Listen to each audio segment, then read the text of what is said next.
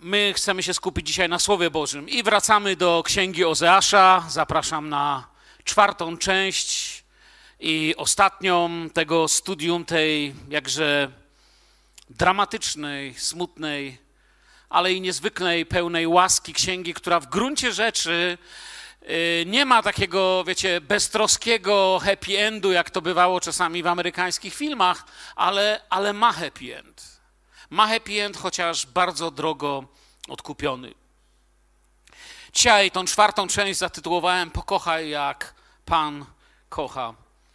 Przejdźmy do trzeciego rozdziału Księgi Ozeasza, najkrótszy rozdział w tej księdze, jeden z krótszych rozdziałów Słowa Bożego, właściwie tylko pięć wersetów, nawet natchnęły mnie parę myśli, dlaczego tylko pięć wersetów. Oczywiście z całą świadomością tego, że mm, wiadomo, że kiedy słowo było pisane, kiedy prorok pod natchnieniem je pisał, to oczywiście nie było wtedy yy, jako takich wersetów, wiecie, ale, yy, ale kontekst nam pokazuje, że, że, że to jest pewna oddzielna całość. Od pierwszego wersetu, trzeci rozdział. Potem Pan rzekł do mnie, idź pokochaj jeszcze kobietę, która kocha innego i cudzołoży tak jak Pan miłuje synów Izraela, chociaż oni zwracają się do innych bogów i lubią placki z rodzynkami. Nabyłem ją więc sobie za piętnaście srebrników i za półtora korca jęczmienia. I powiedziałem do niej: Siedź spokojnie u mnie przez wiele dni. Nie uprawiaj nierządu i nie oddawaj się innemu mężczyźnie, ja też nie zbliżę się do ciebie, gdyż synowie Izraela będą przez dłuższy czas bez króla, bez księcia, bez ofiary i bez posągu, bez efodu i bez terafów. Potem synowie Izraela się nawrócą i znów będą szukać Pana, swojego Boga i Dawida, swojego króla, i w dniach ostatecznych z bojaźnią zwrócą się do Pana i Jego dobroci. Amen. Trzeci rozdział Księgi Ozeasza. Myślę, że nie jestem w stanie jakby już teraz... Yy, podsumować tamtych poprzednich trzech części, ale pamiętamy wszyscy mniej więcej, jakie jest przesłanie, że Bóg chce być kochany całym sercem.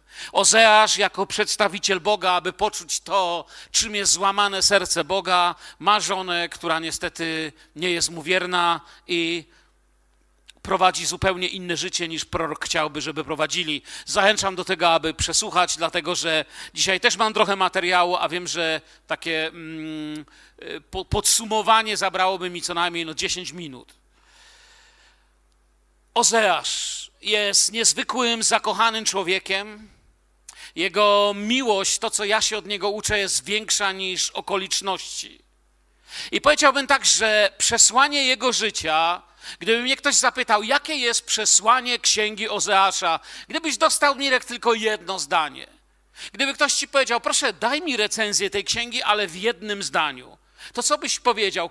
Jakie jest to przesłanie? Zapisałem sobie to w ten sposób. Powiedziałbym to tak: Nie musisz się zmienić, bym zaczął Cię kochać. Zacznę Cię kochać i to Cię zmieni, mówi wszechmogący Pan. Amen. Nie musisz się zmienić, bym zaczął Cię kochać. Już samo to ci z nas, którzy mają pewne poznanie łaski, wiedzą, że nie da się tak zmienić, żeby Bóg mnie pokochał, bo Bóg mnie pokochał jako grzesznika i będzie mnie kochał. I takie jest przesłanie też tej księgi. Pierwsze dwa rozdziały opowiadały nam o tym rozłamie i podziale przez grzech, podzielony dom z powodu niewierności małżeńskiej, podzielony kraj, reprezentował ten dom podzielony kraj z powodu bałwochwalstwa, przepaść między mężem i żoną, przepaść między Bogiem i ludem. I życie Ozeasza dochodzi do momentu pełnego doświadczenia Bożego bólu. Nie czuję się, nie, nie, jakby nie dziwię się, czując to, co czuje on, czytając po raz kolejny tą księgę przez ostatnie tygodnie, jeszcze raz i jeszcze raz. Nie dziwię się, jak już powiedziałem, że to jest taki krótki rozdział, bo to jest taki rozdział, który wiecie, co nam mówi? Nie czas na teorię. Starczy teorii. To nie był czas na długie wywody religijne.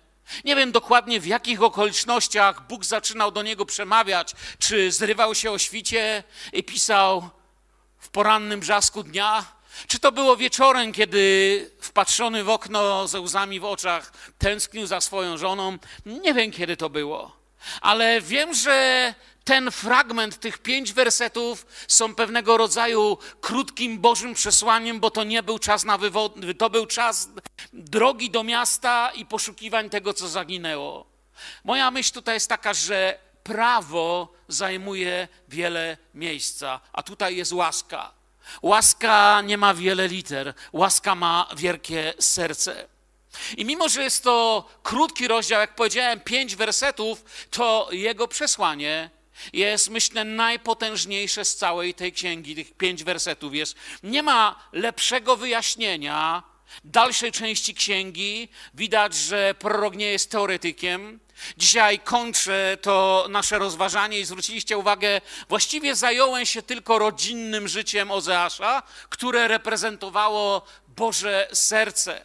A tutaj jeszcze wiele rozdziałów zostało proroczego przesłania tej księgi, które wierzę, że dzięki temu, że przerobiliśmy te trzy rozdziały, będzie dla wielu z Was bardziej zrozumiałe.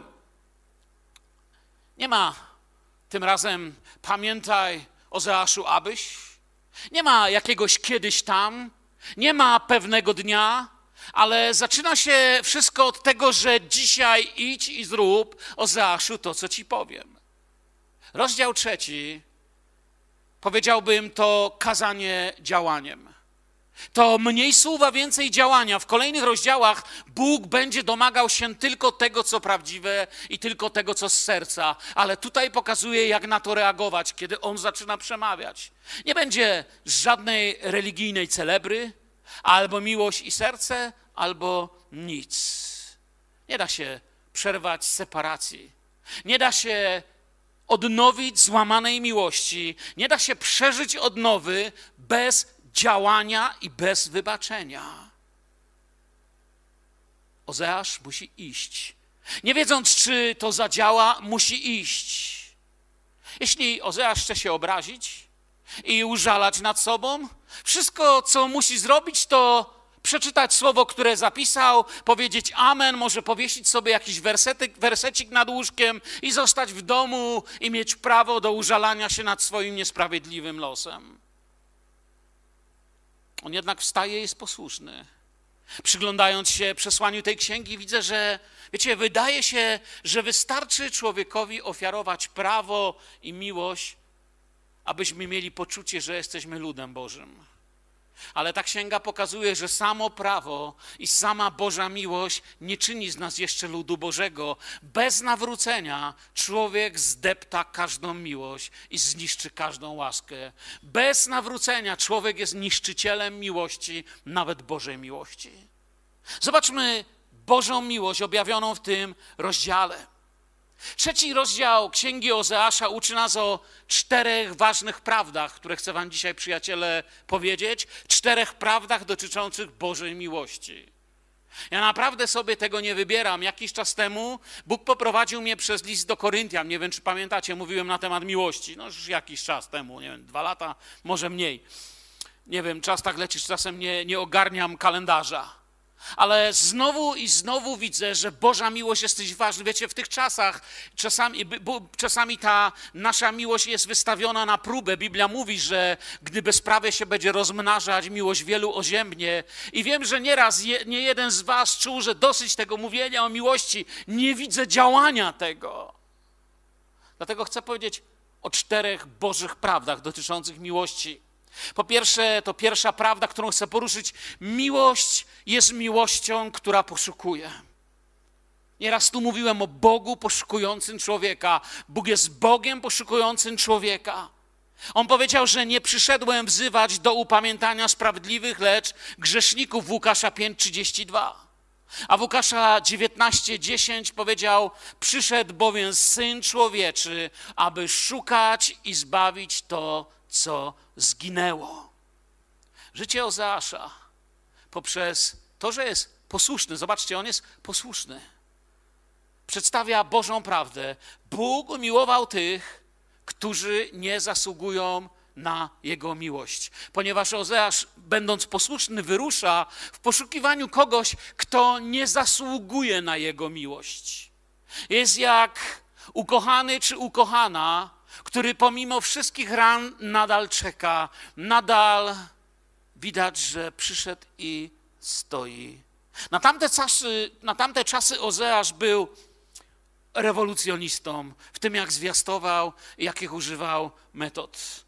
Wiecie, można sobie wyobrazić komentarze sąsiadów i jego znajomych, co musieli myśleć o Ozeaszu. Już widzę jakąś panią z naprzeciwka, hmm, a wydawał się taki pobożny, nie? Już ta jego żona, wiecie, nie chce już o niej mówić, nie? Widzę te dyskusje sąsiadów. Słuchaj, ta rodzina to patologia zupełna, mówię ci.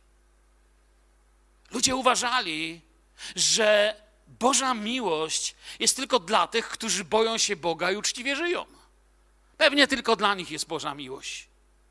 To się przejawiało w wypowiedziach wtedy i później, nawet w czasach Pana Jezusa. Faryzeusze dokładnie mieli taki sposób myślenia. Boża miłość jest dla dobrych ludzi, którzy wszystkiego przestrzegają. Na przykład przyglądając się Jezusowi, faryzeusze mówili do jego uczniów, dlaczego nauczyciel wasz jada z celnikami i grzesznikami? No jak on taki święty, to co on wyrabia? Im wydawało się, że Bóg jest dla tych, którzy sobie na Pana Boga zasłużyli. Ja sobie nie zasłużyłem na Pana Boga. To On kupił mnie, a nie ja Jego. Bóg nie jest bałwanem, którego możemy kupić, przywieźć i postawić. Bóg jest żywym Bogiem, poszukującym człowieka. To On nas stawia na nogi, a, my nie, jego, a nie my Jego gdzieś stawiamy.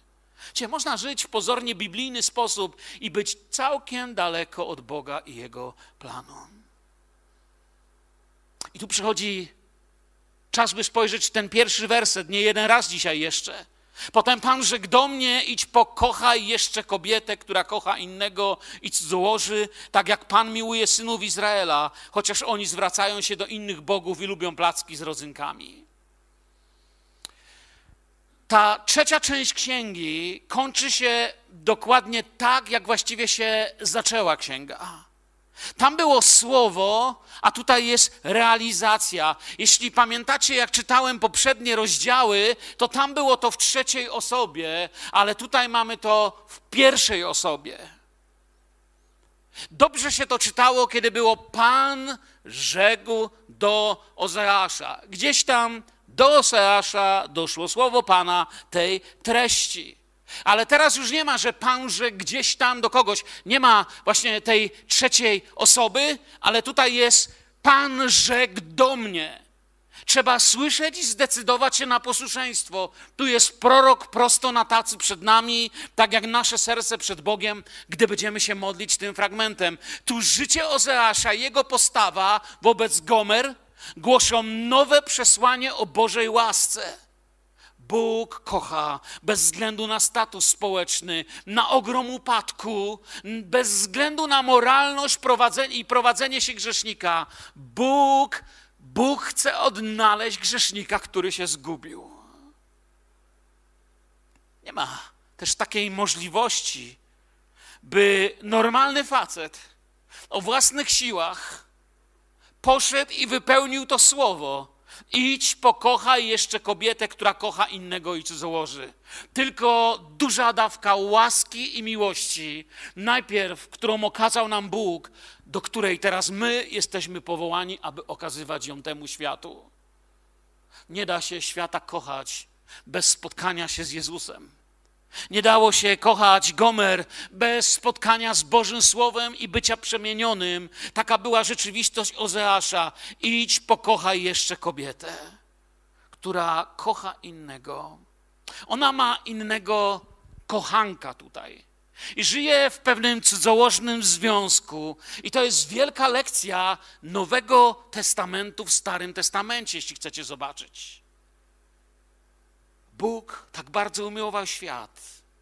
Nie dlatego, że świat był miły, nie dlatego, że ty i ja jesteśmy tacy kochani ludzie, lecz dlatego Bóg tak umiłował świat, że Bóg jest miłością. I tak jak Ozeasz szukał Gomer, tak Jezus poszukiwał ciebie i mnie w różnych bagnach tego życia. Czasami można siedzieć w grzechu po uszy i chodzić w białym kołnierzyku, ale Bóg widzi swoje. Gomer nie uważała się za kogoś złego. Ona wcale nie planowała żadnego powrotu do domu. Uciekła od męża i poszła bawić się życiem. Jej się chciało bawić. Nie wiem, jaką miała minę. Nie wiem, jak się odzywała do swojego męża, ale czytając to, widzę kobietę, która kompletnie nie, nie pojmuje, co się wyrabia wokół. Wspomniane tutaj placki z rodzynkami, może mogą nas dziwić, nie? Tutaj taki dramat, a coś pisze o plackach z rodzynkami, żeby to zrozumieć, to też pewna cecha charakteru tu jest, tylko w taki hebrajski, biblijny sposób opisana. Owe placki były rozdawane w czasie festynów i zabaw, Najczęściej przy jakiejś świątyni, jakiegoś bóstwa, również zresztą y, król Dawid po sprowadzeniu skrzyni Bożej do miasta Dawida rozdawał takie placki, jak was to ciekawi, nie wiem, na przykład znajdziecie je w drugiej księdze Samuela w szóstym rozdziale. Kazał rozdzielić między cały lud, prawda? Yy, chleb mięso i właśnie takie placki. W tekście oznaczają, no, placki z rodzynkami były po prostu ciastem z suszonymi winogronami, bo tym są rodzynki, i w tekście oznaczają chęć zabawy, imprezowania. Kiedy dzisiaj sobie tak czytałem ten tekst, też przyszła do mnie taka myśl. Nie wiem, czy pomyśleliście, a gdzie są dzieci? Wszystko się zaczyna od tego, że Bóg mówi do Osa: idź, i znajdą. Ona gdzieś tam jest, z kimś innym. Ty idź poszukaj. Pomyślałem sobie, gdzie w tym czasie są dzieci. Czy prorok wychowuje je sam? No ona na pewno nie ma ich przy sobie w tym stylu życia, który prowadzi. Nie wiem, Biblia nie daje na to odpowiedzi ale też ta księga nie jest księgą o wychowaniu dzieci. Jest księgą o tym, jak przez wybaczenie stworzyć relację, która będzie błogosławieństwem również i dla tych dzieci. Ale przede wszystkim pojedna człowieka z Bogiem, pojedna ludzi ze sobą. Jak powiedziałem, pierwszą prawą o miłości, czy pierwszą prawdą o miłości było to prawo miłości, że miłość Boża jest miłością, która szuka. Drugą prawdą o Bożej miłości, którą pragnę, byście przyjaciele zapamiętali, to jest, że miłość, z którą przychodzi odkupienie. Taka jest Boża miłość. To miłość, z którą przychodzi odkupienie. Przyzwyczailiśmy się do tego słowa. Taka jest nazwa zespołu, który gra, zresztą całkiem nieźle. Taka jest y, nazwa jakiegoś programu y, do studiowania Biblii. Odkupienie. Trochę z innej strony podejdę. Słyszeliście na pewno nieraz w wiadomościach, wiele razy, o porwaniach ludzi, samolotu lub samochodu, aby potem żądać za to czego? Okupu. Nawet znałem takie osoby, które tego doświadczyły, czy to w swojej firmie, czy właśnie w związku ze swoim samochodem, że ktoś uprowadził, ukradł i znajdowały informacje, że po wpłaceniu takiej czy takiej kwoty będzie można odzyskać to. To jest typowy terroryzm. Widzicie, w sercu diabła takie myśli były od dawna. To nie jest coś, co diabeł wymyślił w XX wieku. To było w nim od początku, jest bandytą i mordercą i od początku więc jest też terrorystą. Gomer, bawiąc się życiem, nie widzi, nie wiem, co ona tam robiła, po jakich lokalach chodziła, po jakich przybytkach się włóczyła, były to złe miejsca. Wiemy jedno z kontekstu Słowa Bożego, że bawiąc się życiem nie widzi, że traci wolność i bezpieczeństwo. Pamiętajmy, że ona nie reprezentuje, żeby ktoś sobie nie ułożył tego w głowie, że ta księga reprezentuje, że kobiety to są takie bardziej luźne, a faceci to jednak pobożni. Faceci bywają dużo gorsi. To nie jest księga porównująca mężczyznę i kobietę, i jeśli idziesz w tym kierunku, idziesz w złym kierunku. To jest księga mówiąca o Bogu i o Jego narodzie. Jesteśmy Bożym ludem, ale zostaliśmy powołani z grzeszników. Amen? Nie ma na tej sali nikogo z Was, kto nie byłby grzesznikiem wcześniej. Nie ma nikogo, kto mógłby wstać i powiedzieć: Wiesz, ja właściwie nie musiałem się nawrócić, ponieważ Duch Święty mi powiedział, że wszyscy grzeszyli, ale ty nie, więc tylko przychodź. Nie, nie ma takiego, herezja, jeśli tak myślisz. Takie coś nie istnieje. To jest opowieść o sile grzechu, a nie o czymś, co będziemy dzielić na kobiecość i męskość, że e, wiecie, my się nie bawimy w te rzeczy. Natomiast no, w tej powieści, czy w tej opowieści właściwie, bo dla nas to jest taka prawdziwa przypowieść, ale też Boże proroctwo i lekcja. Gomer, bawiąc się życiem, nie widzi, że traci wolność i bezpieczeństwo. Gdzieś tam na kolejnych zabawach, hulankach, orgiach, świętach różnego rodzaju bóstw i okoliczności, które w tamtych czasach miały miejsce, mogła żyć otoczona miłością, lecz z jakiegoś powodu oddaje się w ręce sutenerów i z jakiegoś powodu prawdopodobnie celowo ją zadłużono. Celowo doprowadzono do tego, że straciła swoją zapłatę, stała się dłużnikiem. Były na to metody wtedy takie same, jak są dziś, żeby uzależnić człowieka, który jest związany. I staje się niewolnicą, z której pragnieniami nikt się nie liczy. Nawet nie była w stanie, tak jak marnotrawny syn, obudzić się rano, nawet gdyby to się stało, nie była w stanie zapłakać i wrócić do domu, ponieważ cała nie należała już do siebie. Była tylko niewolnikiem, z którym nikt się nie liczył. Utraciła swoją wolność, którą miała. Niewidzialny łańcuch i więzy wielu dzisiaj ludzi nosi. Nieraz myślałem sobie, że gdyby nasze duchowe oczy chociaż na parę minut Bóg otworzył, w taki niedzielny poranek zobaczylibyśmy, ile tu ludzi przychodzi, niosąc ogromny głaz na plecach, niosąc kajdany na nogach, ciągnąc wielką żelazną kurę, kulę takiej niewybaczenia, nienawiści, wspomnień, złego myślenia, złego mówienia, różnego rodzaju pęta wiążą ludzi. Jedyny, kto ją kocha i szanuje, jest poza jej planami i tęsknotą. Jednak właśnie ten ktoś wyrusza na jej poszukiwanie. Co za lekcja o mnie i o Jezusie. Słyszycie mnie? Ma sens to, co mówię, czy nie? Czujecie to, nie? Yy, przynudzam, czym to ma sens? Dla, dla mnie to jest niesamowite. Ozeasz był poza jej planami, ale ona była w planach Ozeasza. Widzicie siebie? Jezus był poza moimi planami, ale ja byłem w planach Jezusa. Gdy ją znajduje, ona nie pada mu w ramiona, nie mówi: O mój kochany Ozeaszu. Odnaleziony grzesznik nie może sobie tak wstać i po prostu iść. Na różnym stopniu ludzie są związani, ale dopiero gdy zobaczą swoją wolność i poczują, co zrobi dla nich Jezus, wtedy przychodzi radość zbawienia. Wiecie, nieraz mówiłem tutaj ludziom, jeżeli ktoś się nawracał w radości, to prawdopodobnie jest nienawróconym w ogóle człowiekiem, ponieważ jedyne prawdziwe nawrócenie to nawrócenie pod krzyżem Golgoty. I jeśli nie było we łzach, które powinny być, to było co najmniej w ogromnym smutku serca za to, co zrobiłem Panu. Ponieważ na tym polega prawdziwe nawrócenie. Gdy jest się przekonanym o grzechu, o tym, że jestem grzesznikiem, zgrzeszyłem i idę na drodze prosto do potępienia, ale Bóg przed tą przepaścią kładzie krzyż. Odnaleziony grzesznik nie może sobie tak iść i wstać. Pamiętacie Ci z Was, nie wiem ilu z Was tutaj czyta książki C.S. Lewisa, ale jedna z najpopularniejszych jego książek, często niezrozumiała, jedna z największych alegorii historii zbawienia, jakie powstały w literaturze, czyli opowieści z Narni, czy jak wolicie, kroniki Narni, przez wielu ludzi jest czytana, ludzie kompletnie nie łapią tej alegorii, z różnego powodu, najczęściej z powodu braku poznania Słowa Bożego. Mamy tam bohatera, który nazywa się Edmund. I mamy tam lwa, który nazywa się Aslan. Aslan reprezentuje tam Jezusa i Edmund zdradza Aslana, zdradza Jezusa. Oczywiście w tej książce jest to lew i chłopiec.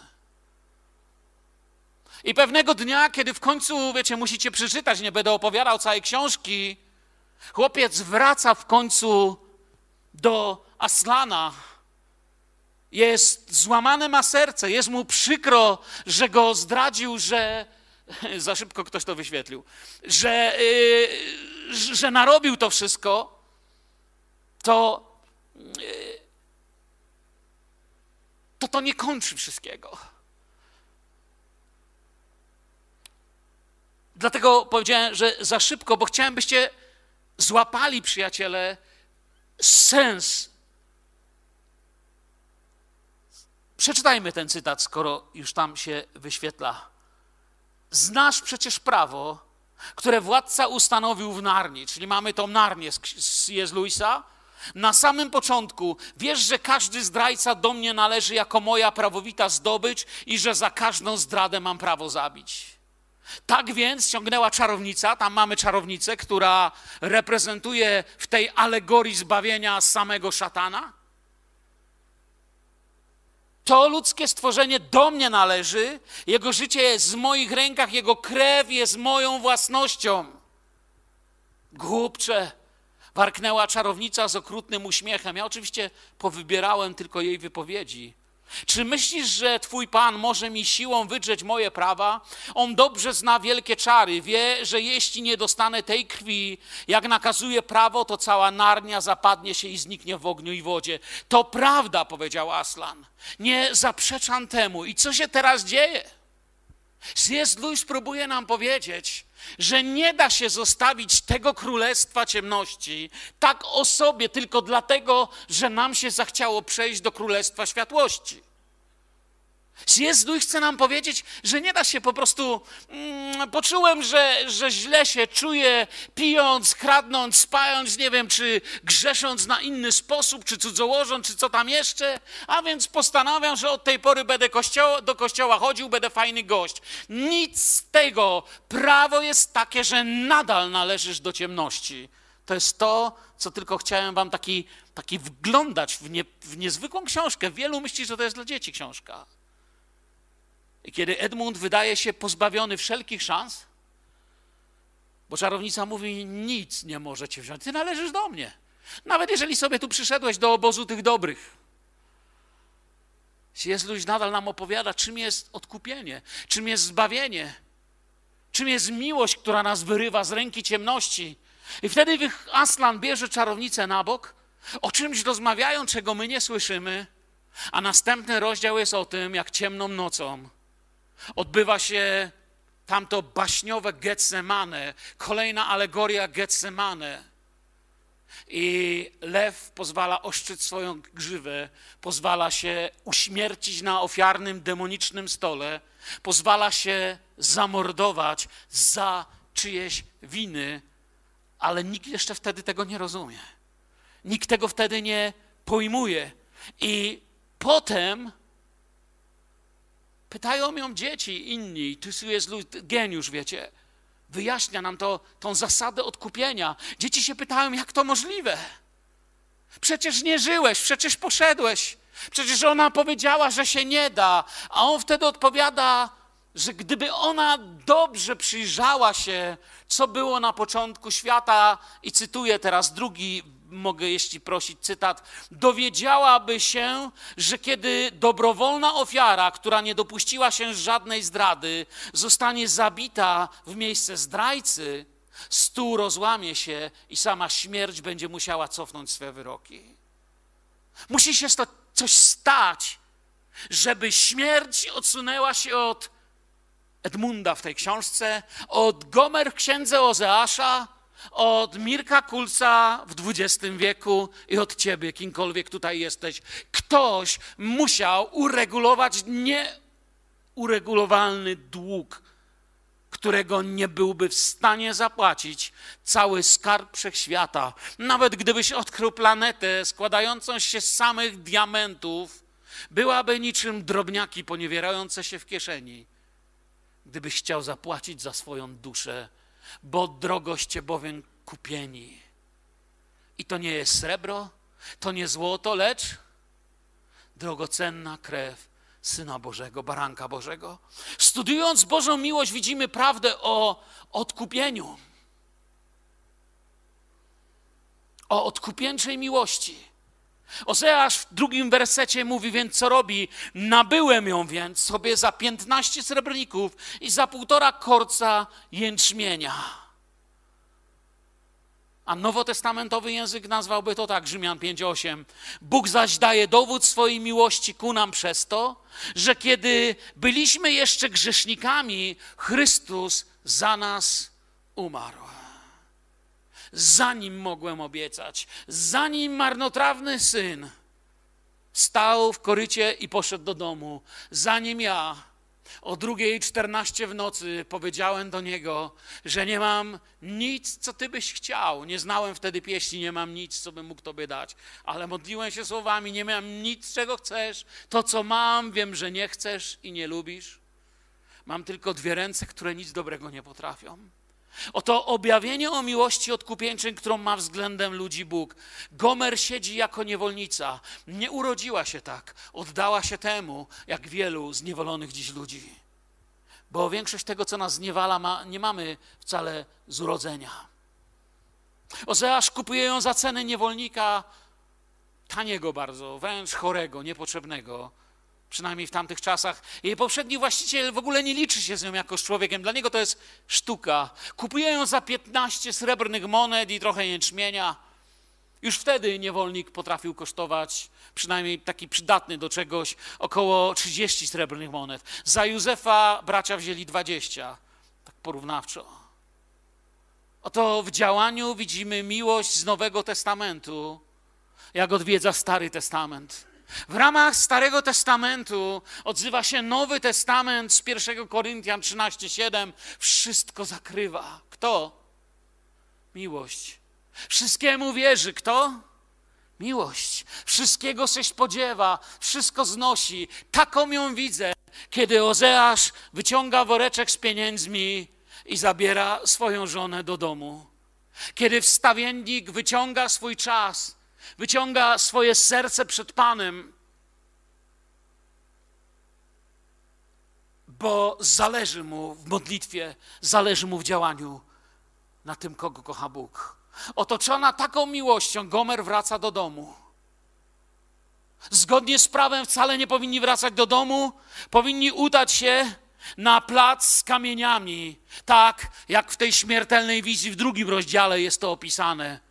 Powinna być zakopana w suchej ziemi bez wody i czekać na swój wyrok ukamieniowania. Jednak to się w ogóle nie odbywa. Nie idą na plac z kamieniami, idą do domu spróbować nowego, tego co się dzieje po odkupieniu. Idzie Gomer, zakryta, osłonięta, niesponiewierana, obdarzona ufnością z mężem, który reprezentuje tego, który jest miłością. Wszystkiego się spodziewa, wszystko znosi Bóg nazywa to miłością, świat nazywa to głupotą.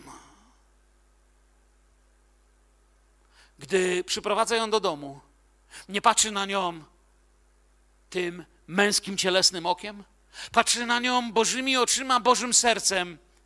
Jeszcze nigdy w ich domu tak nie było spogląda na nią i widzi ją jak Bóg. Kocha ją jak Bóg, odnalazł ją jak Bóg, prowadzi do domu jak Bóg. Świat się z niego śmiał, tak jak śmieje się z Boga, a Ozeasz był sługą Bożym, reprezentującym Królestwo Boże dla ciebie, dla mnie, zapowiadającym Syna Bożego, który dokładnie te same kpiny z powodu mojego wycierpiał. I wtedy Duch Święty do nas mówi przez Piotra, 1 Piotra 2,21 Na to bowiem powołani jesteście, gdyż Chrystus cierpiał za was, zostawiając wam przykład, abyście wstępowali, dokończymy razem, w Jego ślady. Takim mężem był Ozeasz. Dobry, współczujący i prawdziwy w Bożych oczach. Czy poszedł gdzieś na kompromis? Absolutnie nie. Czy mógłby od niej odejść i zażądać oskarżyciela? Absolutnie tak. Mimo to doświadcza agonii, bólu, wstydu z powodu jej grzechu, by ją ratować w o wiele większej skali. Ale prawie tak samo możemy to powiedzieć o Jezusie. Myślę, że już go zobaczyliście, jakim pięknym preobrazem czy typem Jezusa jest Ozeasz. To jest ta część odkupienia, której często nie dostrzegamy. Myślę, że on czuł to, co słowami wypowiedział Pan w Łukasza 22. Ojcze, jeśli chcesz, oddal ten kielich ode mnie, wszakże nie moja, lecz Twoja wola niech się stanie. I ukazał mu się anioł z nieba umacniający go i w śmiertelnym boju jeszcze gorliwie się modlił, był pod jego jak krople krwi spływające na ziemię. Ozeasz szedł z ciężkim, złamanym sercem i pocił się potem wstydu i hańby, która spadła na proroka. Syn Boży szedł z ciężkim krzyżem i pocił się krwią, która spadła na niego z powodu hańby naszego grzechu, z powodu jego wielkości. Jego miłość niosła nasze odkupienie gdy my byliśmy jeszcze daleko, jeszcze gdy sprzedawaliśmy się do dyspozycji zła, On już nas milował. Jezus wziął nasze przekleństwo grzechu i poniósł na Golgotę. Można być sprzedanym i spętanym przez diabła, lecz Bóg nigdy nas nie sprzedaje. Bóg nigdy nas nie spęta. Duch Święty nas nigdy nie opęta. On nas odkupuje i daje wolność. I wiecie, co chcę Wam powiedzieć? Coś, co chcę, by wniosło radość, przyjaciele, w wasze serca. Radość w twoje serce, jeśli jest nie smutek. On czyni coś, co świat nazwie szaleństwem.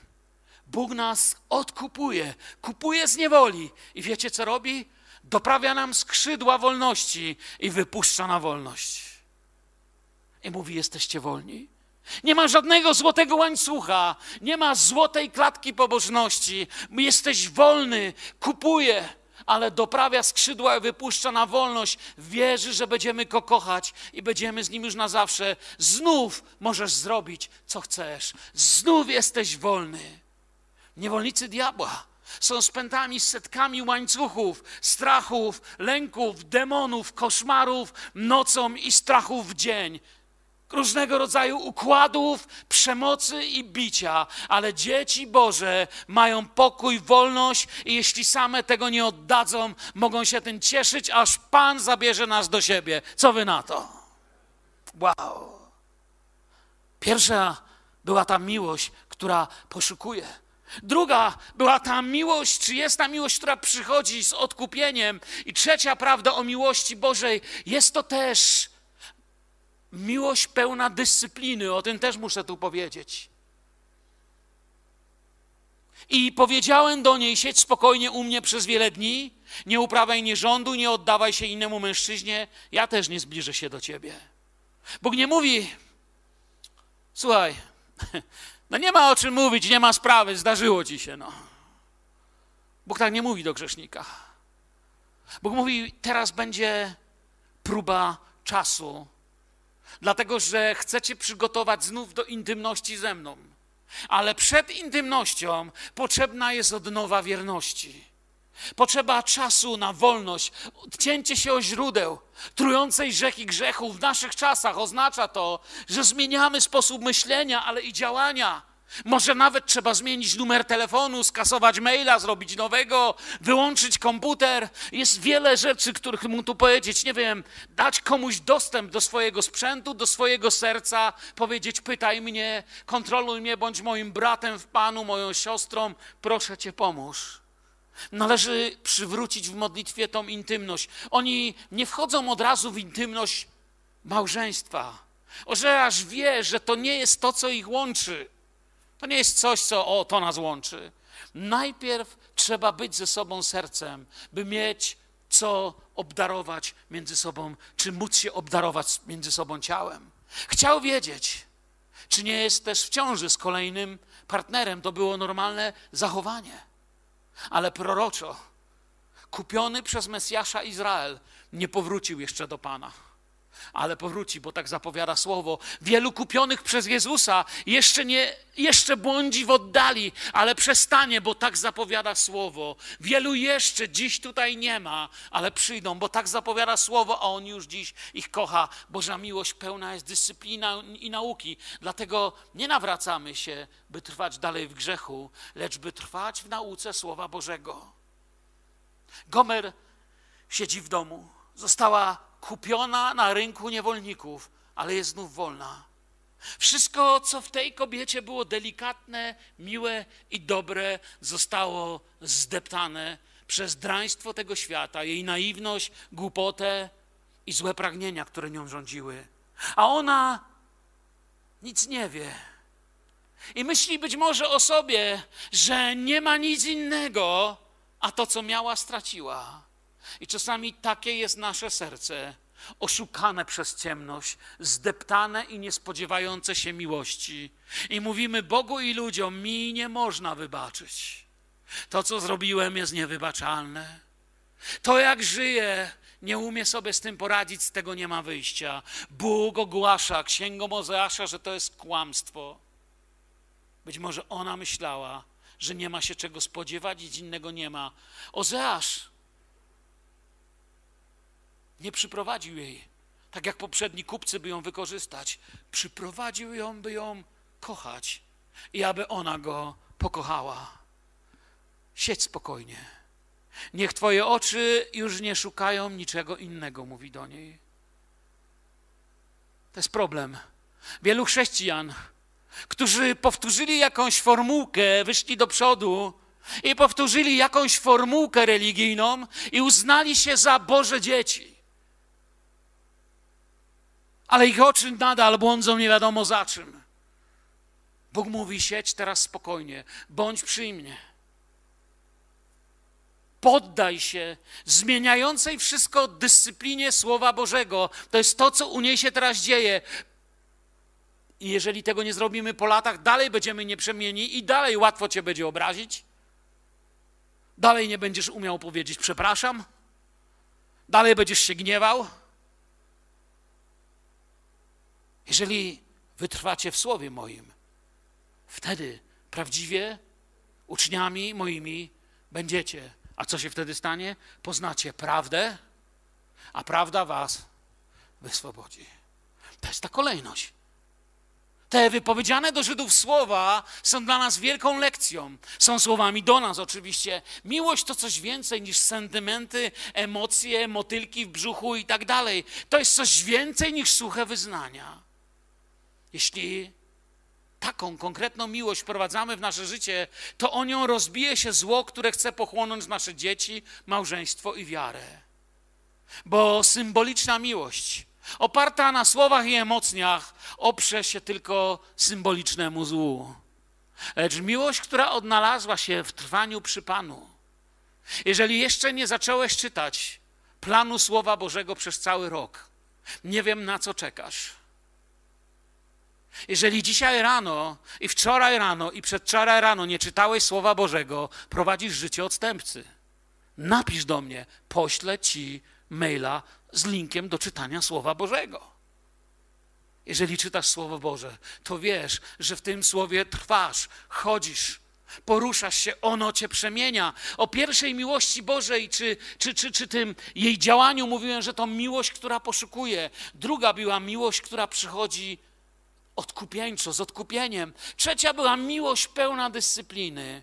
I czwarta, bo powiedziałem, że o czterech dziś powiem, to miłość, która triumfuje. Miłość, która triumfuje. I przeskakuje czwarty werset, bo on jest rodzajem ciszy, pustyni. Wchodzę do piątego, pięć, pięć, Ozeasz. Potem synowie Izraela się nawrócą i znów będą szukać Pana, swojego Boga i Dawida, swojego króla, i w dniach ostatecznych z bojaźnią zwrócą się do Pana i Jego dobroci. Czasami można poznać czyjś list lub wypowiedź po charakterystycznych słowach lub sposobie mówienia. Tu jest w tych słowach coś charakterystycznego dla naszego Pana. Jego ostateczne, właściwie taki jego obraz w naszej głowie, właśnie to jest Bóg, który zapowiada wspaniały czas z tymi, którzy do Niego przyszli, którzy wyruszyli z Nim w wędrówkę, którzy będą oglądać rzeczy, o których, których oko nie widziało, ucho nie słyszało i na rozum ludzki nie wstąpiły. Bo u Boga to zawsze On wybiera miłosierdzie, nie gniew. Ratunek zamiast beznadziei, radość zamiast płaczu, łaskę zamiast sądu i powrót zamiast wygnanie. Taki jest. Bo Boża bojaźń to nie strach przed tyranem, to życie pełne dobrych wyborów opartych na Jego miłości. Dlatego zwomią Boży ludzie bojaźń Boża, która jest początkiem mądrości. Bo gdy tak kochasz, że już na nic nie chcesz, to to bojaźń. Gdyby Ozeasz był zły, pamiętliwy i mściwy. Wtedy domy publiczne i życie prostytutki nie byłoby dla Gomer wcale takie trudne. Jaka różnica, czy bije ją ten jeden, czy bije ją tylu? Gdyby ojciec marnotrawnego syna czekał z batem, z jakimiś kajdanami w piwnicy, złością i goryczą, czy daleki kraj z korytem i świniami wydawałby się taki straszny? Skoro mnie muszą poniżać, to niech mnie poniżają po pijanemu. Skoro mnie muszą poniżać, myślała Gomer, to niech chociaż mi kłamią, że mnie kochają. Boga nie interesuje coś takiego. Gdyby Bóg chciał się na nas tylko gniewać, nie byłoby różnicy, czy umieramy od grzechu, czy od sądu. Jaka różnica? Na co mi wieczność w ramionach rozgniewanego Boga? Co to za łaska by była? Myślę, że nie muszę brnąć dalej w takie gadanie.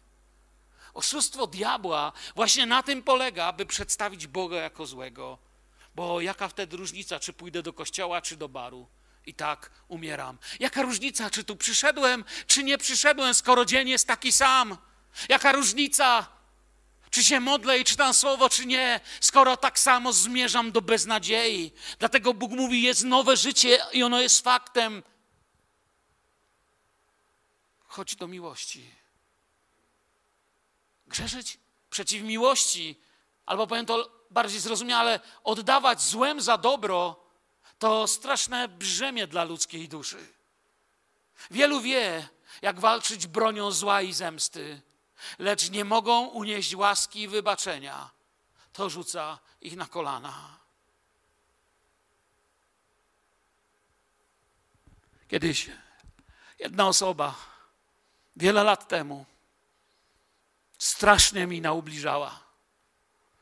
Poniżyła mnie i znieważyła i to przy ludziach. I straciła tak panowanie nad sobą, że powiedziała rzeczy, które powinny zniszczyć naszą relację na zawsze. Dodam, że nadal bardzo się kochamy i jest moim przyjacielem.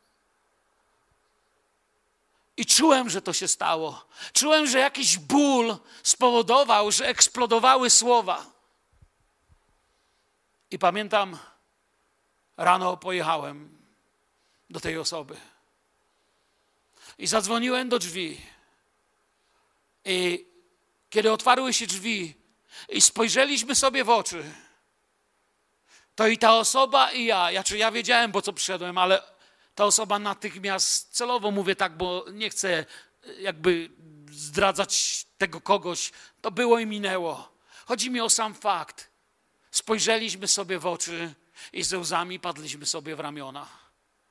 Żebym mógł cokolwiek powiedzieć, musiałem poczekać 10 minut, aż ucichł płacz. Miłość działa, istnieje. I człowiek, kiedy źle zrobi, czeka na miłość. Powoli dochodzę do końca mojej czterolekcyjnego studium Ozeasza. Ja wiem, że wiecie, może nie było to takie profesjonalne, teologiczne studium, ale wierzę, że usłyszeliśmy przesłanie. Jak zakończyć ten ogólny przegląd księgi? By móc dalej spokojnie wejść w jego proroctwo i wiele tam odkryjecie jeszcze.